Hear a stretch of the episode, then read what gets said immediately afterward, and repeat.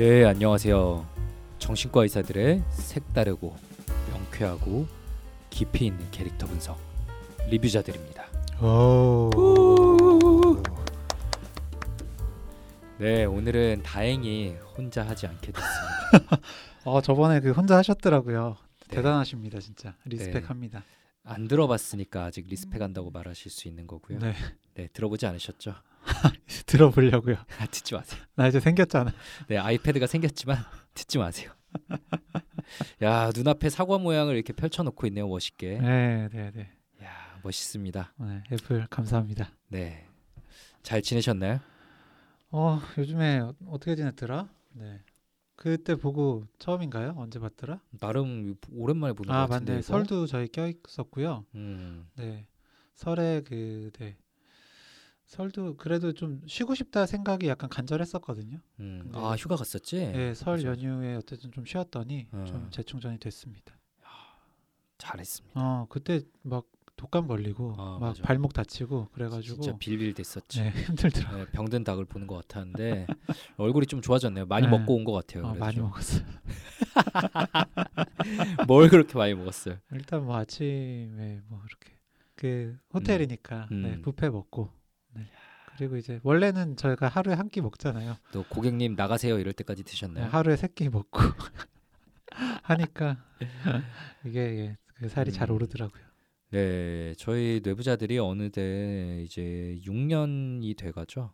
좀 있으면 아. 7년 차예요. 좀 있으면은 진짜 꽤 네, 됐네요. 만 6년이 이제 끝나가는 거거든요. 음, 예, 처음 저희 미팅 막 뇌부자들을 계획하고 이럴 때는 이미 6년이 지났고, 음, 예, 정말 상상도 못했을 정도로 이미 이렇게 길게 왔는데 앞으로도 저희가 만약 더 길게 가고 싶다면 이렇게 좀 분업도 하고 돌아가면서 쉬고 재충전의 시간이 필요하다고 생각합니다. 네, 예, 분명히 이거를 뭐 99.98% 듣지 않을 동훈이도 잘 쉬었으면 좋겠고요. 그러게요. 네. 네, 더 건강해져서 다시 또 저희 셋이 그리고 언젠가는 더 왁자지껄하게 좀 했으면 좋겠고요.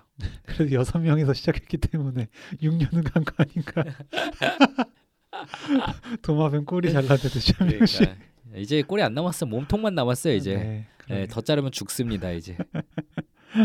네. 네, 그리고 또 잠깐 말씀드리고 싶은 건 요즘 들으시면서 이제 아셨을 거예요, 느끼셨을 거예요. 특히나 이제 유료 구독 회원분들은 더 일찍 느끼셨을 텐데 팟캐스트 형식에 저희가 약간의 개편을 가지려고 합니다. 그래서 저희 팟캐스트가 가지고 있는 문제점 있잖아요. 어 이거 뇌부자들 뭐야 재밌어 보이네, 순위권에도 있네 이러고 들으면은 처음 듣는 남자애들 몇 명이서 계속 쓸데없는 잡담만 해서 아 이거 뭐야 네, 한 잡담에 5분에서 10분 정도 되잖아요. 네, 더길 네. 때도 많죠. 네. 그래서 끊으시는 분들이 사실 상당히 있으실 텐데 그래서 full 버전도 올리고 이런 잡담을 끊어낸 핵심 버전도 올리고 그리고 여기서 들려드리고자 하는 핵심 메시지 하이라이트 파일도 이렇게 한번 한 번에 녹음해서 세 개의 파일을 만들어서 예, 자주 업로드를 해보려고 합니다. 확실히 그게 다른 게 이제 음. 영상 컨텐츠면 우리가 뒤로 감기가 딱 되잖아요. 음, 네, 그래서 좀 본론부터 좀 볼 수가 있는데 음, 팟캐스트는 그게 어렵다 보니까 음. 네,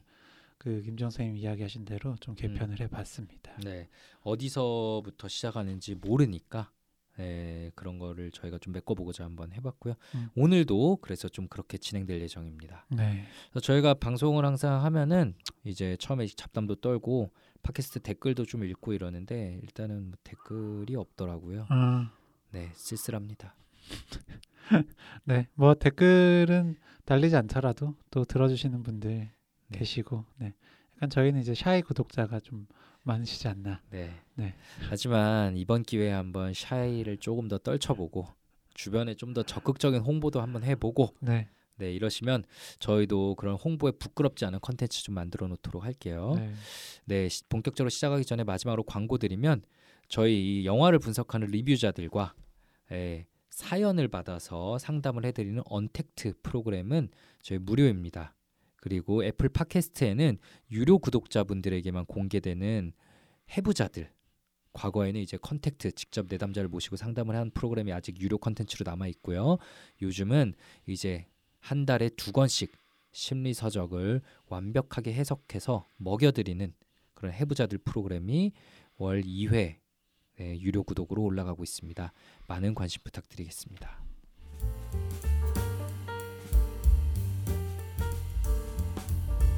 네, 그러면 오늘의 영화는 뭐죠? 오늘의 영화는 브리짓 존스의 일기입니다. 네, 이 브리짓 존스의 일기라고 네이버에 치면 여러 개가 나와서 헷갈릴 수가 있어요. 아, 시리즈가 총 세 편이 있죠. 네, 이거 진짜 주의하셔야 됩니다. 네. 오늘 저희-. 가 리뷰할 영화는 첫 음. 번째예요. 네, 2001년에 나온 브리짓 존스의 일기입니다. 나 방금 잠깐 형 보면서 어. 어, 나 첫 번째 거 아니었나? 라는 생각을 했어. 아, 오늘 어, 다른 거 보고 왔나? 어, 다른 거 했어야 되나? 라는 생각을 잠깐 했습니다. 네, 저희라면 충분히 가능한 네. 네. 진짜 참사였을 텐데요. 네. 다행히 아니었던 걸로. 그러네요. 네. 네, 브리짓 존스의 일기는 네이버 평점에서 상당히 흥미로운 지점을 볼 수가 있습니다. 상당히 흥미로운 지점이 뭐냐면 보통 영화들이 이 정도는 아닌데 남녀 평점 차가 굉장히 커요. 음. 남자는 7.88. 이 정도면 사실 7.88? 아, 볼까 말까? 음. 아, 시간 없으면 안 볼 평점이죠. 그에 반해 여성분은 9.17. 어. 아, 9점대야 봐야지. 20년이 지났는데 봐야지라는 명작이거든요. 차이가 많이 나네요. 네, 차이가 상당히 많이 납니다. 음. 네, 이런 이유에 대해서도 저희가 이따 좀 한번 얘기를 해보면 좋을 것 같고요. 음. 네, 이거는 또 영화에 대한 가장 기본 정보 좀 우리 허경 쌤께서 설명해 주시죠. 네. 이 영화는 브리짓 존스라는 음, 32살 음, 네. 스스로를 노처녀라고 생각하는 음, 네. 브리짓 존스의 이야기예요. 네. 브리짓 존스는 그 술을 이제 좋아하고 음, 네, 담배도 좋아하고 네. 좀 어, 또 노는 거 좋아하고 음, 그러면서 굉장히 실수가 많은 음, 그런 여성인데요. 그 두 남성과 브리 존스 사이에 일어난 일을 그린 영화라고 할 수 있겠습니다. 그두 남성은 이제 어렸을 때, 네, 잠시 이제 그 집 근처에 살았던 인권 변호사인 마크. 음, 네, 이 마크는 전처가 일본인 여성인데 음, 어, 어떤 이유로 이혼을 하고 지금 혼자서 지내고 있고요. 그리고 어, 직장의 상사, 편집장인 다니엘. 네, 그 두 사람 사이에서 어떻게 보면 뭐랄까, 예, 약간 삼각관계 같은 그런 음. 느낌도 있는 네, 그런 영화라고 할 수 있죠. 어우, 네. 1분 요약 너무 잘해 주셨습니다. 네, 대강의 흐름은 아셔야 되니까요. 정말 이렇게 삼각관계가 흘러가는 거고요. 음, 네, 브리짓 존스는 이제 르네 젤위거, 음, 마크 다시는 콜린 퍼스, 아, 네, 다니엘 클리버는 휴 그랜트. 음, 네, 이렇게 세 명이 네, 열연을 해 주셨고, 와, 휴 그랜트 오랜만에 보니까 너무 멋있더라고요. 그러니까 이게 2001년 작이잖아요. 네. 네, 그때 휴 그랜트는 역시 무적이다. 무적이다. 이거는 본주하다. 어, 뭐 콜린 퍼스 멋있는 거야 원래 알고 있었는데 아. 지금도 멋있으니까. 근데 콜린 퍼스는 이때보다 어, 약간 지금이 더 멋있어. 어, 킹스맨이나 이때가 더 멋있었던 것 같아요. 네, 휴 그랜트 이때는 진짜 어, 규영이 말대로 무적이다. 어. 네, 정말 그냥 뭐라 그럴까 오늘 저희가 복잡하게 해석해 드리는 거 신경 안 쓰고 그냥 기분 좋아질 수 있어요. 네, 네. 맞아요. 그 이 영화가 성공할 수 있었던 데에는 음. 다니엘 역을 휴 그랜트가 했기 때문인 것도 있는 것 같아. 맞아. 와, 이 찰떡이라는 표현보다 뭐 어떻게 표현해야 될까요? 찰떡 캐스팅이죠, 진짜. 음, 음, 음. 네. 그리고 네. 저는 이 영화 예전에도 음, 봤었거든요. 음, 봤었는데 사실 기억이 잘 안 나서 음, 줄거리도 이거 뭐였더라 하고 봤는데 음, 어, 다니엘 보면서 어, 아 진짜 내가 여자라도 음, 어, 빠져줄 수밖에 없겠다. 음, 그러니까 왜냐하면 뒤에 이 사람이 어떤 사람인지를 저는 기억을 못 하니까 음. 그렇더라고요. 네. 네, 그래서 저희가 지금 영화를 간단하게 좀 소개해 드렸고요. 이제 본격적인 얘기를 나눠 볼게요. 네. 먼저 이 영화는 혹시 알고 계셨나요? 이거는 오만과 편견 그 소설이 모티브입니다. 아 전혀 몰랐어요. 아, 전혀 몰랐어요. 네 알고 있었어요? 몰랐는데 영화를 보다가 도중에 깨달아서 좀 어. 찾아봤어요. 일단은 이 콜린 퍼스가 맡은 마크 다하시, 다하시라는 이름이 똑같죠. 음. 그리고 그 삼각관계가 펼쳐지는 거, 그리고 오해받고 있던 마음에 대한 것들, 음. 오해받고 있던 마음을 뒤늦게 깨달았을 때 용기 있게 또 다가가는 이런 스토리 라인이 진짜 빼박이에요, 빼박. 네. 음, 그래서 이거는 그냥 모티브로 만든 영화더라고요. 많은 분들이 사실 잘 모를 겁니다. 근데 어떻게 보면 굉장히 흔한 스토리 라인이에요. 삼각관계고 한 명이 그 매력적이고 한 명은 무뚝뚝한데 알고 보니까 숨겨진 진실이 있었고 그래서 막 고생고생하다가 결국은 사랑을 찾게 된다라는 어떻게 보면은 진짜 이제 흔하고 이제는 좀 식상하기도 한 스토리 라인인데도 불구하고 저도 이번에 허허허 재밌네 이러면서 웃으면서 봤거든요. 우리는 왜 이런 뻔한 스토리 라인에 자꾸 빠져드는 걸까요? 한번 이런 질문으로 시작을 해보고 싶어요. 음. 그래요. 저는 음, 결국엔 뻔하기 때문에 빠져드는 거라고 생각을 합니다. 음, 네, 결국에 우리는 그 익숙한 맛이 제일 무섭다고. 음, 네. 음, 어쨌든 뭐 영화나 책을 보더라도 음, 뭐 우리가 뭐 판타지 소설을 본다. 음, 어떤 웹툰 만화 이런 음. 것도 클리셰 덩어리들도 그치. 우리 굉장히 재밌게 보거든요. 음. 네. 그런 익숙한 맛에서 오는 그런 음. 이제 매력이 있다고 생각을 하고요. 음, 그리고 왜 이거에 빠져드냐?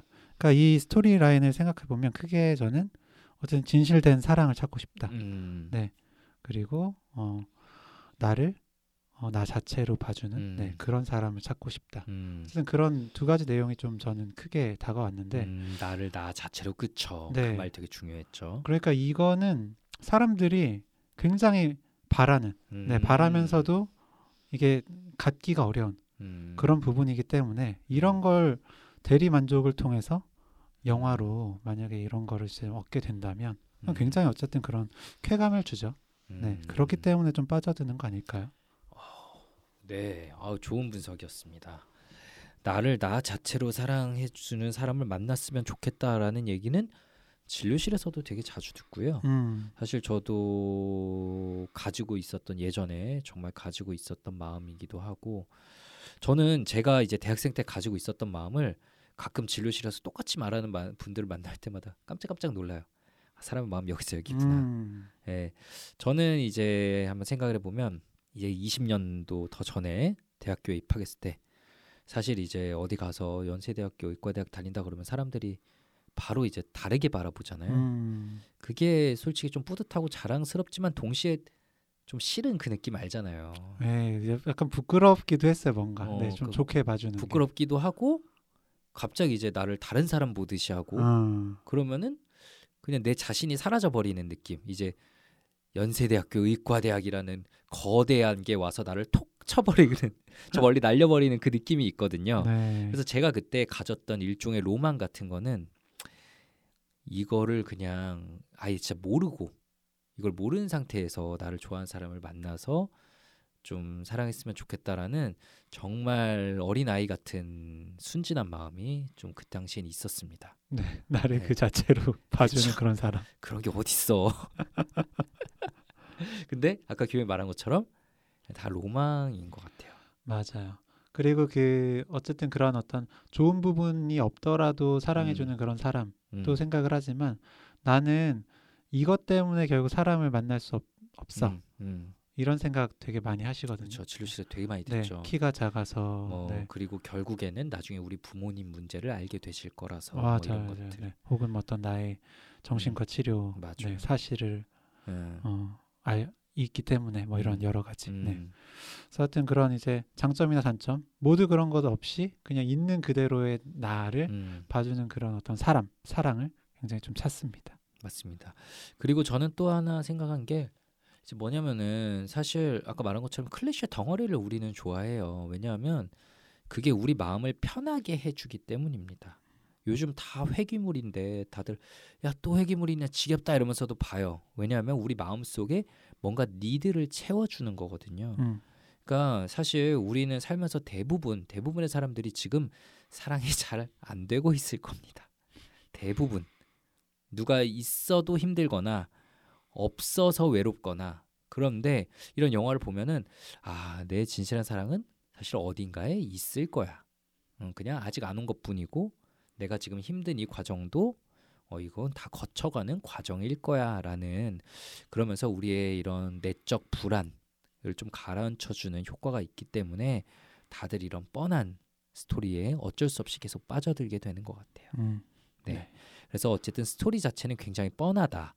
하지만 등장인물들이 모두 다 매력적이고 특징적인 심리를 가지고 있어서 한명 한 명 이제 저희가 분석을 해보려고 합니다. 네, 먼저 이제 주인공인 브리짓 존스, 르네 제리거. 네, 브리짓 존스의 한번 심리 어떤 게 특징적일까요? 일단은 충동적이다. 맞아요.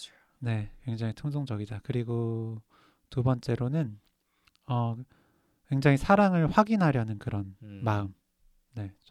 네, 그렇게 음. 좀두 가지 좀 떠오르네요. 음, 사랑을 확인하려는 마음은 사실 이 영화 보면서 또 되게 놀란 게 와 시대상이 진짜 많이 변했구나. 32살인데 이제는 노처녀. 어, 그러게요. 네. 요즘은 절대 아니잖아요. 어 그리고 그 저는 32살인 여성한테 그렇게 그 주변 사람들이 계속 너 연애 안, 안 하니 너 어, 연애해야지 너 빨리 애, 애 틱톡, 가 져야지 틱톡 틱톡 어 맞아 그러니까 있다고. 어, 되게 그 꼰대 마인드를 가진 사람들이 주변에 되게 많아 어 세상 많이 변했어요. 요즘 이랬다가는 뭐 예. 어, 근데 어쨌든 그 사회적인 압박 그거를 브리짓 존스도 너무 많이 받고 있고 그래서 뭔가 진짜 이제는 찾아야 될 것 같습니다. 진짜 사랑을 찾아야 될 것 같고 그래서 계속 확인하게 되는 마음이 나오죠. 음, 예, 이 사람이 맞을까?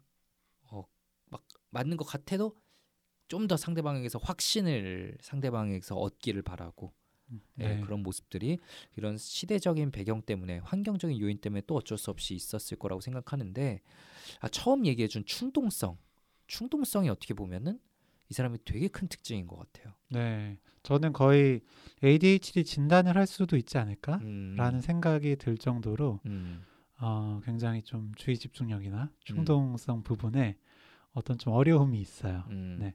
이게 그 생각하는 걸 거의 바로 말로 표현을 합니다. 음, 네, 이게 그 첫 번째 이제 마크 마크 음. 다시 그 인권 변호사를 그 처음에 새해 음, 파티에서 만나요.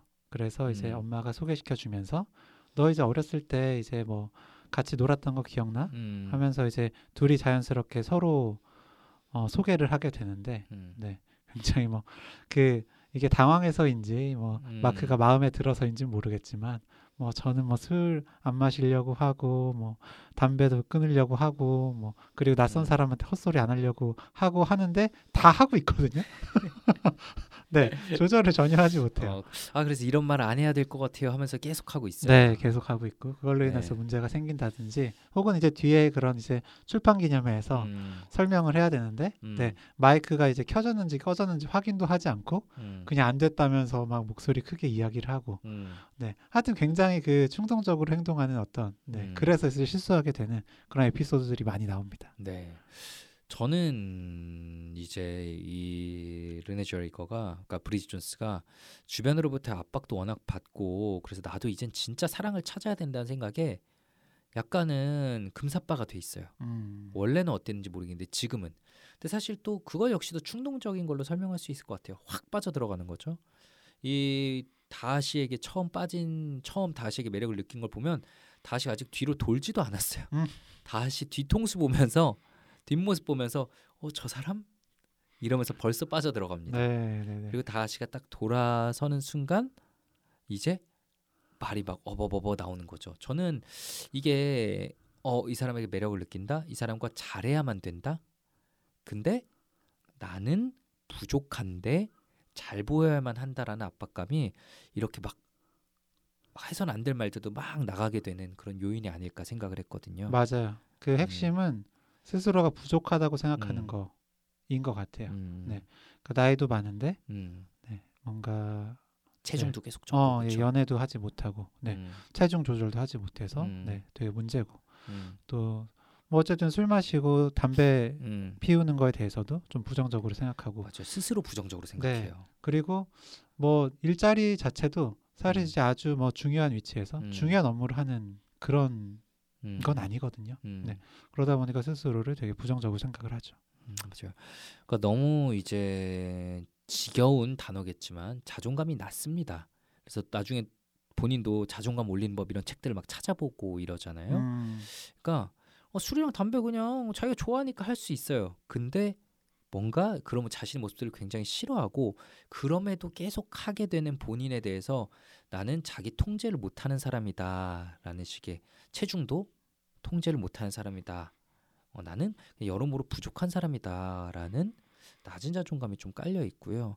그 낮은 자존감이 이 마크 다시와의 대화에서 막 어버버버 하고 만들고 그러면 또 그것 때문에 더 위축되게 만들고요.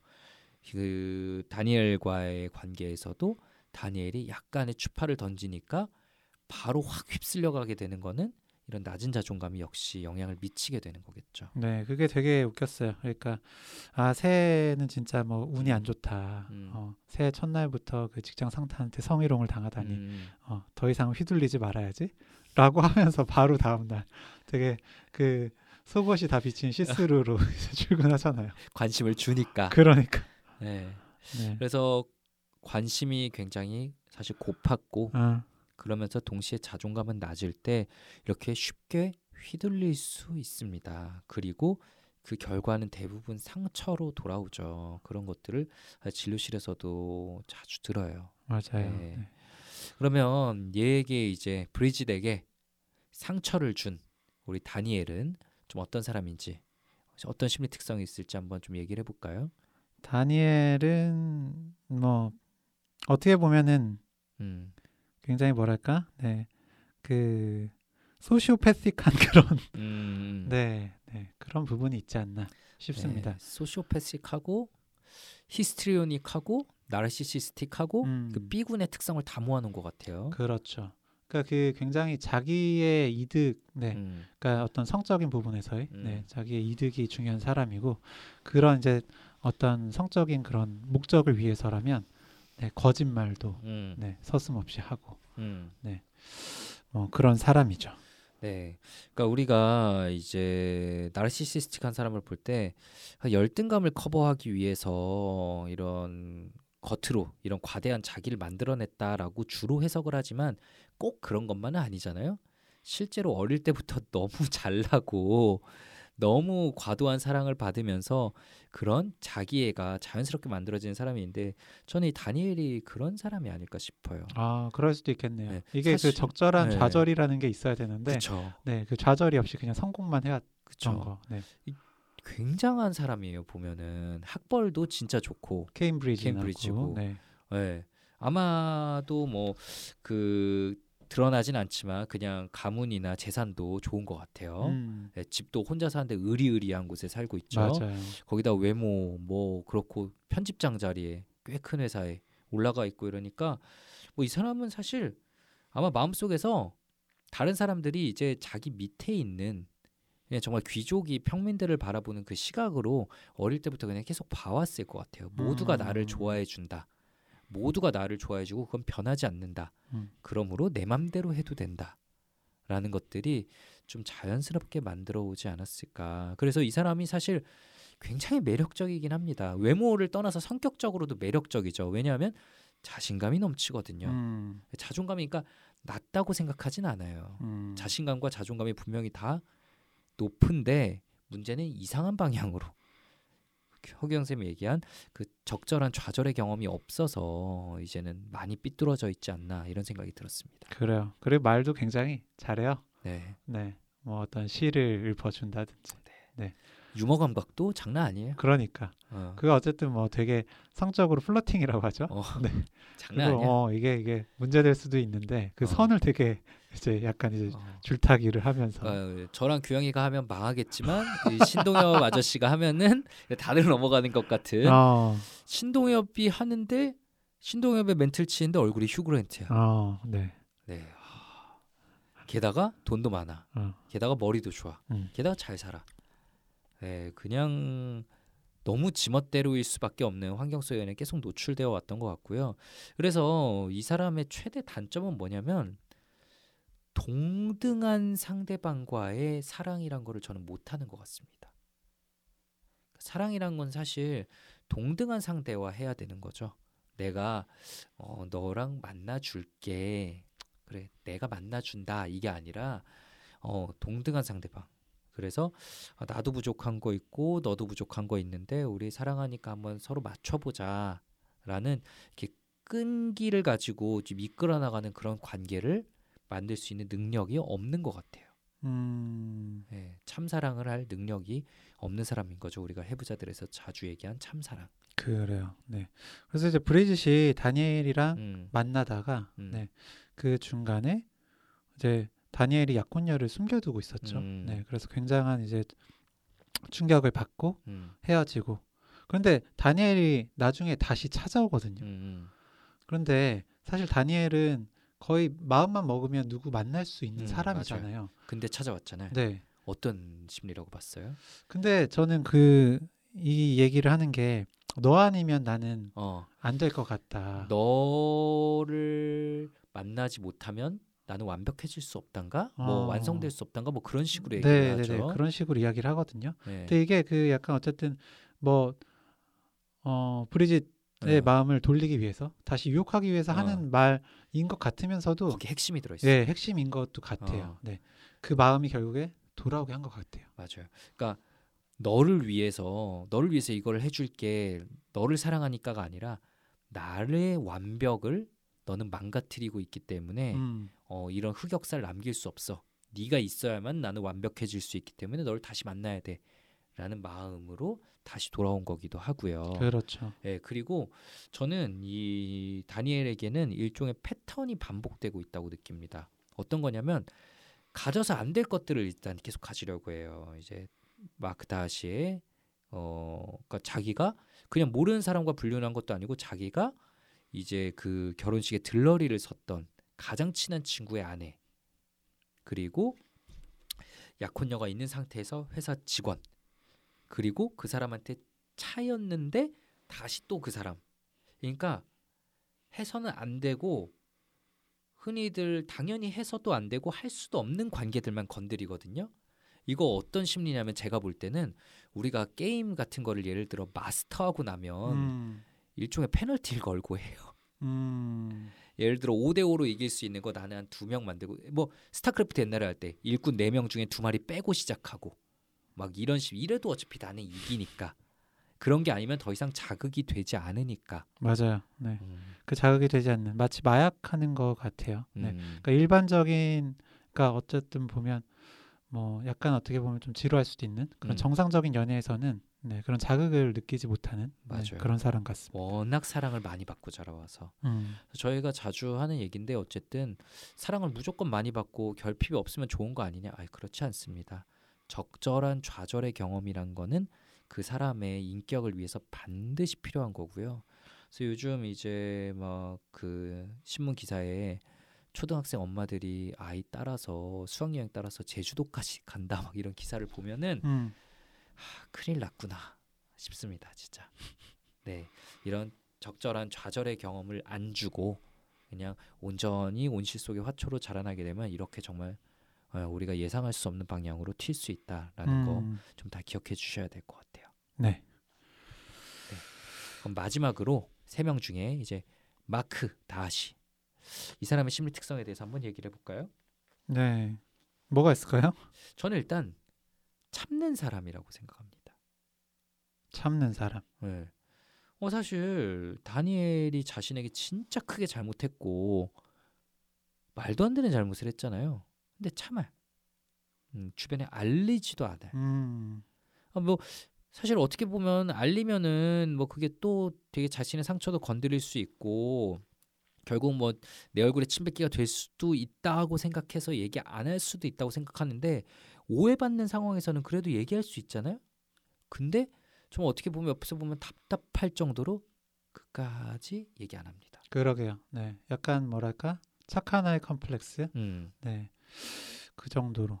이게 그 처음에 새해 그 음. 브리짓이랑 마크랑 만났을 때 마크가 그 어머니가 해주신 음. 입으라고 한 그 루돌프가 되게 크게 그려진 그런 스웨터를 입고 있어요. 저 그리고 나중에 파티에서도 부모님이 준 넥타이를 메고 있죠. 네, 그것도 음. 뭐 루돌프 그려져 있었나? 네, 그것도 뭐 물론 눈사람이었나 하여튼 뭐 네, 뭔가 되게 우스꽝스러운. 어, 네, 그런. 나이에 안 맞는 자신에게 네. 안 맞는. 그래서 실그 음. 이렇게 아마 싫었을 텐데, 네, 음. 싫다는 이야기를 잘 하지 못하죠. 음, 음. 네, 그래서 아마 이제 되게 그런 걸 표현하는 거는 정말로 그 참다 참다가 못해서 음, 네 하게 되는 그 정도 순간이 아니면 음, 네 하지 못하는 것 같아요. 음, 맞아요. 부모님과의 관계에서 분명히 뭔가 있다. 너무 착한 아이로만 자라왔고 그 틀에서 못 깨고 있다. 라는 생각이 좀 들었습니다. 보면 되게 또 딱딱하잖아요. 네. 어, 영국 귀족의 느낌의 딱 딱딱한 느낌인데 저는 그래서 이 사람의 브리짓의 그런 충동적이고 틀을 깨는 모습에 이끌린 게 아닌가 싶었어요. 음, 그래요. 예, 그리고 감정 표현을 되게 자유롭게 정말 솔직하게 하는 모습은 보면은 자신하고 다르고 또한 자신 앞에서는 괜찮은 사람인 척하다가 뒤에서 이런 상처를 준 다니엘과 자신의 전 아내와는 굉장히 대비되는 모습이잖아요. 음, 그래서 자연스럽게 끌려갈 수밖에 없지 않았나라는 생각이 좀 맞아요. 들더라고요. 네. 내가 가지지 못한 걸 되게 동경하게 음, 되죠. 음, 네. 어쨌든 얘기한 것처럼 되게 참는 사람이고 음, 착한 아이 컴플렉스라고 얘기했는데 실제로 그런 선한 사람이다. 음, 일단 일하는 것 자체도 인권 변호사죠. 네. 그리고 인권 변호사의 이름 간판만 가지고 음, 뭐 되게 다른 일을 할 수도 있는데 음, 이 사람은 정말로 음, 인권을 생각하는 네. 음, 그런 변호사로 일하는 모습을 어쨌든 보이고요. 음, 네. 어 처음부터 근데 이제 그 연인 관계에서도 좀 참는 부분이 음. 보입니다. 음, 보면은 그 사업 파트너인 나타샤라는 변호사가 있어요.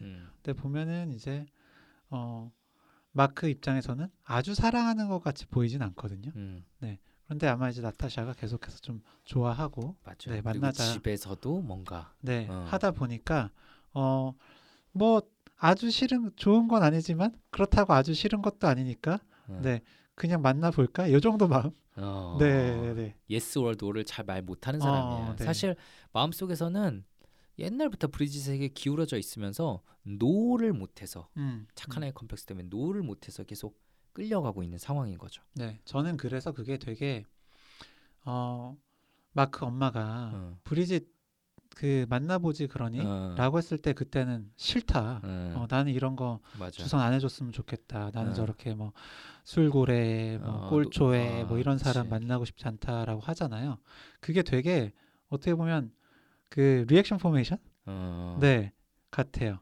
원래 어. 같았으면 네뭐 뭐 뭐 그래 볼게요 약간 이런 게 마크의 반응으로서는 되게 일반적이잖아요 어, 그러게 엄마 말 들은 사람 듣는 앤데. 네네네 근데 어쨌든 그 전처와의 어떤 트라우마 어, 에다가 약간 그런 브리짓의 그런 끌리는 그런 마음이 어, 어, 오히려 그렇게 좀 격한 거부 반응으로 나타나지 네, 않을까. 네, 네, 네. 그렇게 했을 것도 같습니다. 야, 오 흥미로운 분석이네요. 그 생각을 음. 못했는데. 음. 그럼 반대로 브리짓은 아까 우리 얘기한 것처럼 다니엘에게 끌리는 건 당연한 거예요. 음, 왜냐면 우리가 브리짓이라도 끌렸거든. 음. 당연합니다. 근데 브리짓은 다시한테 그럼 왜 끌렸을까요? 근데 그거 역시도 이제 음, 본인이 갖지 못한 음, 그 굉장히 좀 충동적이고 음, 어떤 감정 변화가 되게 브리짓은 큰데 음, 네 마크는 반대됐잖아요. 음, 어떤 굉장히 차분하고 음, 네 상대방을 배려해 주는 어떤 그런 모습들 음, 네, 계속해서 좀 끌리지 않았나 싶습니다. 전 사실 그 음, 훨씬 전부터도 좀 끌릴 수 있었는데 음, 어쨌든 마크가 나는 저런 사람이랑 만나지 않겠다라고 음, 얘기했던 그런 이야기나 음, 그리고 다니엘이 사실은 본인이 그 마크의 부인과 외도를 했으면서도 네 다니엘 본인의 약혼녀와 마크가 이제 외도를 네. 했다라면서 이제 거짓말 하잖아요. 다니엘의 거짓말에 계속 속아 넘어가 네, 있었죠. 네, 네. 그것 그런 때문에 것들이 가로막고 있었다. 네 가로막았지. 그 아, 전부터 사실은 네 좀 더 쉽게 빠질 수 있을 만한 네. 서로가 가지지 않은 것들을 가지고 있는 네. 모습들이니까 음. 예, 뭐 그럴 수 있다고 생각합니다. 저는 여기서 좀 아마 저희 정신과 의사들만 할 수 있는 해석이라고 생각하는 또 하나의 생각이 들었는데 전 영화를 보면서 하나 되게 놀랐던 게 있어요. 음. 혹시 브리짓 아버지 생각나요? 네 외모 좀 어땠는지 기억나요? 외모 이제 좀 머리 벗겨지시고 안경 음. 쓰시고 음. 되게 뭐랄까 좀 고지식해 보이는 그런 느낌이죠. 콜린 퍼스랑 꽤 닮았어요. 네꽤 그래요. 닮았습니다. 저는 사실 놀라가지고 음. 이 배우를 쳐봤더니 되게 충격적인 게 뭐냐면 다른 영화에서는 콜린 퍼스랑 아버지랑 아들로 아. 둘이 주연으로 나온 영화도 있어요. 그 정도로. 어. 그 남들이 보기에도 닮은, 닮은 거야. 거구나. 어. 제가 보기에만 닮은 게 아니라 꽤나 닮았고요. 보면은 성격도 닮았습니다. 음 맞아요. 참아요. 완전히 참아요. 어, 브리짓의 어머니가 일종의 외도, 일종의 외도가 아니라 그냥 외도죠. 외도하고 집을 떠나는데도 아버지는 그 사랑을 가지고 기다리잖아요. 맞아요. 네. 예, 생각해 보면은 둘의 상황도 비슷합니다. 아내가 떠났어. 근데 그 아내를 비난하고 떠벌리고 다니기보다 그냥 참고 있어요. 기다리죠. 그냥. 네. 기다리고 있어요. 음. 이런 모습들이 저는 전이 현상을 좀 일으키지 않았을까 싶어요. 음. 왜냐하면 브리짓이 아버지랑 사이가 좋잖아요. 음. 예, 어머니보다는 아버지랑 사이가 좋습니다. 보면 그래서 아버지에게 가지고 있던 긍정적인 감정들이 이제 그 마크 다시에게 좀 전이가 되어서 자기도 모르는 사이에 더 사랑을 가지게 되지 않았을까. 네, 좀 이런 생각들도 해봤어요. 음, 좋은 분석입니다. 굉장히 그 브리짓이 엄마랑 존독이에요. 음, 네, 엄마도 굉장히 좀 충동적이고 네, 네, 그 엄마가 그 결혼 생활에서 되게 힘들었다고 했던 게. 그 브리짓이랑 아빠랑 음, 이제 본인을 실수투성이라고 놀리는 게 음, 네, 너무 힘들었다라고 음, 할 정도로 엄마도 좀 실수가 많고 음. 네, 좀 충동적이고 그런 사람이거든요. 그런데 내가 이걸 참고만 왔는데 내 인생이 이대로 끝나게 두진 않겠다라면서 네 중년의 위기 순간에 딱 나온 거죠. 네. midlife crisis에 많이들 하는 외도가 나온 거잖아요. 참고만 살아오던 사람이 음, 이대로 내 삶이 끝날 순 없어. 이런 되게 심리적인 요소들을 그냥 딱 겉으로 보면은 그냥 생각 없이 웃는 로맨틱 코미디 같은데 심리적인 요소들이 분명히 제대로 들어가 있습니다. 음, 네.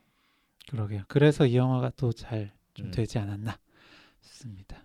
어쨌든 그런 이제 음. 마크 다시는 어, 지용이 형 말대로 음, 좀 표현을 하지 않고 음, 네, 좀 참는 그런 사람이고요. 오만과 편견 이야기를 했는데 음, 어, 이, 그, 이 영화에서 굉장히 편견 없이 사람들을 바라보는 음. 네, 그런 인물이죠. 맞아요. 예. 그렇죠. 아까 이제 중요한 얘기. 나를 나 자체로 사랑한다. 우리가 정말 로망처럼 모든 사람들이 로망처럼 가지고 있는 나를 나 자체로 사랑해 주는 사람을 우리는 바라는데 다하시가 나는 너를 있는 그대로 사랑해라는 얘기. 거기에 이제 정말 확 무너지잖아요. 네, 아마 이제 그 이번 팟캐스트의 제목에 어, 대사로 들어가지 않을까 싶은데 음. 이 I like you very much just as you are 음, 한 당신 그대로의 모습을 사랑한다라는 그 부분이 어, 좀 너무 좋았습니다. 네, 그리고 그 음, 그렇게 나를 사랑한대라고 음, 친구들한테 이야기를 했더니 음. 그 친구들의 표정이 어, 되게 그 뭐랄까 그 오묘한 표정이 너무. 임팩트 있었던 것 같아요. 맞아요. 셋 다 오묘한 표정 짓는 거. 어, 네. 예. 정말 뭐 그런 사람이 있단 말이야. 약간 음. 이런. 네. 네, 영화 캐릭터 대표 이제 세 명에 대한 심리 분석을 저희가 좀 해봤어요. 아마 뭐 들으면서 아, 이 정도 나도 알고 있었지. 어, 이런 게 있었네. 등등 다양한 반응을 겪고 계실 것 같은데 그럼 이제 후반부로 들어가서 저희가 생각하는 영화가 좀 마음에 들었던 점 그리고 아쉬운 점 이런 것들에 대해서 한번 좀 얘기를 해볼까요? 저부터 한번 얘기를 해보면 전 영화에서 되게 마음에 들었던 점이 뭐냐면은 이 브리짓이 나 이제 바뀌겠어 라고 변화를 시도해서 책도 읽고 다이어리도 쓰고 운동도 열심히 했지만 별 변화가 없었던 점이 저는 가장 마음에 드는 점 중에 하나였습니다. 왜요? 스스로의 모습이 좀 보이던가요? 아니 너무 현실적이잖아. 아.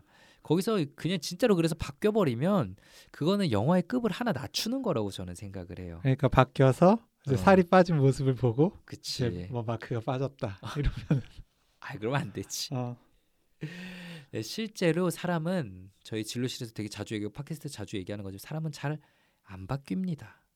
물론 그럼에도 바뀔 수 있고 이 영화의 그 브리짓과 다하시가 서로 다 바뀌었기 때문에 결국은 사랑에 꼴이 나게 된 거지만 기본적으로는 잘 안 바뀌어요.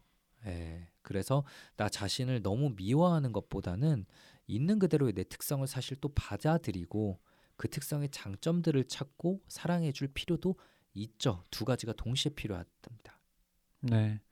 저는 이 영화에서 좋았던 부분은 음, 역시나 그런 어 브리짓이 음, 오히려 사람들한테 어필을 했던 부분은 본인이 싫어했던 단점이라고 생각했던 그런 허술한 음, 나사 빠진 그런 부분이었다라는 음, 게좀 인상 깊었던 것 같아요. 음, 그 다니엘이 좀 눈여겨봤던 것도 파티에서 뭐 그 테이블 위에 올라가서 음, 네 굉장히 못하는 노래를 부를 음, 때였다든지 네 마크도 음. 굉장히 좀 그런 찬방지축 같은 그런 모습을 보고 맞아. 반하기도 했고요. 그리고 그 어, 방송국에서 일을 할 때도 어쨌든 뭐 처음-. 네네네 음. 유명해지기 시작했던 그런 부분은 어. 네. 그리고 면접에서도 사실은 자신의 약점을 있는 그대로 드러낸 게 그런 툭 튀는 모습이 어 얘는 뭔가 한껏 만들 수 있겠다라는 그런 감으로 그 사람을 들이게 된 거죠. 맞아요. 그 전에는 뭐 내가 어떤 어, 정치적 환경적으로 뭔가를 보여주는 도구가 되고 싶다 이런 거 할 땐 다 안 되다가 어. 전 직장에서 상사랑 좀 문제가 있어서 아. 네, 새로 일자리를 찾아보려고 한다. 그러니까 그때 또 채용이 네. 되잖아요. 저 그러니까 우리가 이거는 너무 뭐 너무 뻔한 말 아니야 교과서적인 말 아니야라고 느끼실 수 있지만 우리가 생각하는 우리의 단점이란 거는 동시에 장점이 될 수도 있고요 다른 사람들이 나를 보는 시각과 내가 나를 보는, 시각은 다를 수밖에 없거든요. 네. 그러니까 물론 그 부분을 안 좋게 보는 사람도 있지만 네, 음. 다 그런 건 아니다. 음, 네. 그렇죠. 저는 또 이 친구들의 도움이 이 사람을 버티게 만든다는 게 영화에서 참 마음에 들었던 점이기도 합니다. 음, 예, 현실적으로 이게 사실 진짜 중요하죠. 진짜 중요합니다. 혼자서는 결국 잘 안 돼요. 예, 브리짓이 결국 가정도 무너지고 사랑도 무너지고 완전히 무너졌을 때 끝까지 무너지지 않은 건 왜냐? 이 친구들 음, 흔들리지 않는 친구들이 있었기 때문이죠. 네. 심리적 안전기지라고 생각을 합니다. 그러게요. 네. 다시 도전할 수 있는 그런 힘. 음. 네. 너는 너 있는 그대로 괜찮아라는 메시지를 사실 친구들은 예전부터 주고 있었을 거예요 은연 중에. 음, 반대로 그럼 영화에서 약간 아쉬운 점이 있었다면 한번 좀 얘기를 해보길까요? 아쉬운 점? 저는 뭐 지금 딱 떠오르는 건 잘 없는데요. 뭐가 있을까? 음. 음, 저는 브리짓이 다니엘과 이제 거리를 두게 된 딱 그 결정적 계기. 그러니까 자신이 다니엘에 대한 사랑이 어떤 의미였는지 알아채고 혹은 이제 좀 다시에게 가지는 감정이 어떤 의미였는지 알아채는 게 스스로 뭔가를 했다기보다는 어 그 다니엘의 불륜을 목격함으로써 뭔가 수동적으로 일어나는 상황들이 좀 아쉬웠어요. 음, 예. 그리고 다시에게 왜 끌리는지에 대해서 그것도 역시 사실 깊은 고민이 뭐가 있는 게 아니라 다시가 온 거거든. 음, 다시가 집에 찾아오고 다시가 인터뷰를 주고 이런 부분들이 어쨌든 브리짓 존스의 일기고 브리짓 존스가 주인공이고 일기까지 쓰면서 자신의 심리를 들여다보려는 노력을 하는데 결국은 자신의 마음을 얘가 들여다봤을까? 라는 생각이 들거든요. 음, 그러니까 조금 적극적이지 못하고 수동적인 부분이 음. 좀 아쉽다. 그냥 운 좋게 결국은 주변 환경들이 흘러가면서 물론 이제 브리짓이 마지막에 굉장히 결정적인 용기를 냈기 때문에 이게 좀 사랑을 획득할 수 있었지만 어, 그 전까지 밥상은 주변에서 다 차려준 거거든요. 그런 부분들이 조금 아쉽긴 했습니다. 어쨌든 주인공인데. 음, 그럴 수도 있겠네요. 근데 음. 어쨌든 그 저는 수동적이었다가 좀 능동적으로 바뀌어가는 네, 그런 음. 과정을 보여준 거라고 생각을 하면 그렇죠. 네. 제가 말한 대로 그려내면 그게 뭐 심리 영화겠지 로맨틱 코미디겠어요. 음, 음, 좋을 네. 것 같고요. 전 다만 그 오히려 그 브리짓이 다니엘이 다니엘한테 또 약간 좀 흔들리려고 하거든요. 음. 그런데 왜 나를 다시 찾아왔나요? 어. 왜, 왜 만나려고 했나요?라고 할 때그 어, 이야기 질문 하잖아요. 어. 질문을 하고 그래서 음.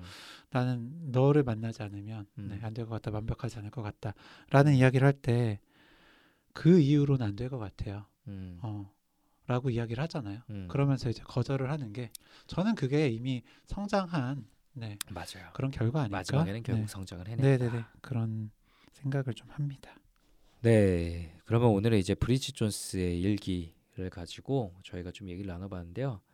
어, 기회가 될진 모르겠는데 저는 이 후편들이 있다는 걸 알게 되니까 한번 이것도 좀 보고 싶고 음, 그걸 바탕으로 캐릭터를 더 분석해 보고 싶다는 생각도 드는데 다음에 언제 기회가 되면 저희가 한번 시도해 보는 것도 좋을 것 같아요. 네. 네, 오늘 좀 어떠셨나요? 어, 오늘 일단 그 영화 자체도 너무 재밌게 음. 봤고요. 음, 어, 예전에 봤을 때랑 이렇게 다른 감정으로 볼 수가 있나 음, 싶었고 저는 마지막 후반부에는 울컥했던 또 예, 그런 음. 모멘트가 여러 번 있었습니다. 음. 네. 어, 나이가 들었나 라는 생각도 좀 했었는데요. 어쨌든 그만큼 좀 좋은 음. 영화 이제 다시 볼 수 있게 해줘서 고맙고 오늘 네 얘기한 것도 역시나 어, 또 즐거웠습니다. 네. 네.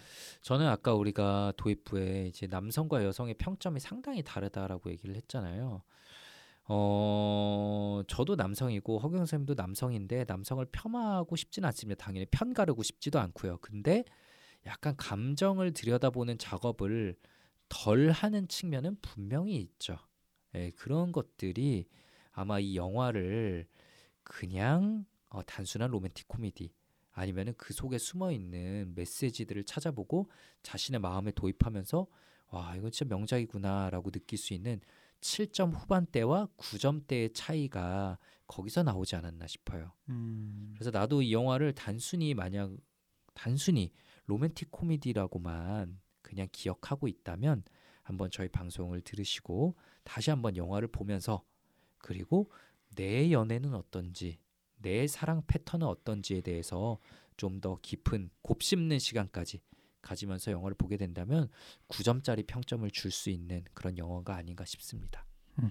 네, 그러면 저희는 다음에 더 깊이 있고 더 흥미로운 영화 분석 가지고 찾아뵙도록 하겠습니다.